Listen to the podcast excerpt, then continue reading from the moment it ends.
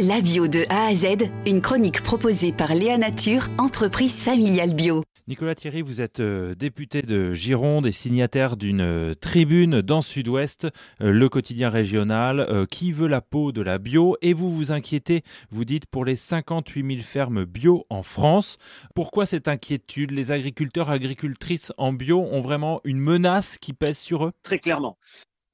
Aujourd'hui, vous avez raison, c'est 58 000 fermes euh, bio aujourd'hui et on se questionne sur combien il y en aura demain. Et pour que tout le monde puisse l'avoir en tête, en France, c'est 13% des surfaces agricoles qui sont en, bio. Début 2010, les pouvoirs publics s'étaient fixé d'ailleurs un, objectif en, 2020, en 2022 qui devait être de 25%. Vous voyez, on est très loin. Donc ça montre encore une fois que les politiques publiques n'étaient pas à la hauteur. Alors, si on veut rentrer un peu dans le détail, pourquoi aujourd'hui ils sont menacés? Première raison, vous vous savez que la France euh, alimente en tout cas sa politique euh, agricole, euh, notamment avec la politique agricole commune, cette fameuse PAC. La France perçoit de l'argent de l'Europe, 9 milliards, et c'est la France qui, en tout cas, flèche le moins d'argent européen pour aider les, agriculteurs bio dans son pays. Deuxième élément, je vais essayer d'être clair parce que c'est un élément très important à comprendre, qui est un peu technique, mais qui est fondamental dans la crise. Vous avez deux types d'aides. Vous avez ce qu'on appelle les aides au maintien. Là, ça veut dire qu'une fois que vous êtes euh, installé en bio, vous êtes agriculteur, tous les ans, vous touchez, euh, en tout cas des aides publiques, parce que vous avez fait ce choix-là, et vous faites du bien à la planète, euh, vous polluez pas l'eau, vous faites du bien à la santé de vos concitoyens. Donc, on appelle ça les aides au maintien pour finalement récompenser de, de, tous les dégâts que vous ne faites pas.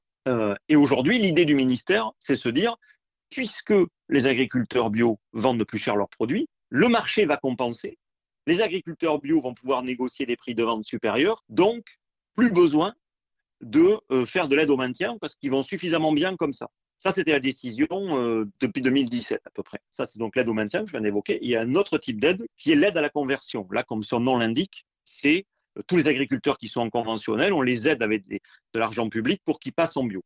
Mais entre-temps, le marché s'est effondré on l'a expliqué, pour plein de raisons. Euh, c'est la belle fallacieux, le pouvoir d'achat, les campagnes de communication. Le marché s'est effondré. Donc, impossible, dans un marché qui, baisse, que les producteurs bio négocient les prix à la hausse. Donc, dégradation des revenus des producteurs. Il y a de moins en moins de gens qui veulent se convertir parce que, du coup, on sait que c'est de plus en plus difficile de rester en bio. Donc, on se retrouve dans une situation où on a supprimé l'aide au maintien dont on aurait besoin et il y a une enveloppe à la conversion que personne n'utilise puisque on ne gagne plus aujourd'hui d'agriculteurs bio au regard du, contexte. Il y a là une possibilité aussi du coup d'éviter ça euh, et probablement de faire revenir aussi des, des vocations. Probablement ça passerait par quoi, euh, quels euh, mécanismes peuvent vraiment permettre de sortir de cette crise pour que ce ne soit pas une crise des vocations qui se passe dans la durée? Alors, encore une fois, les solutions, on les connaît et elles sont, c'est des décisions politiques. la première chose, c'est dès cette année, dès 2023,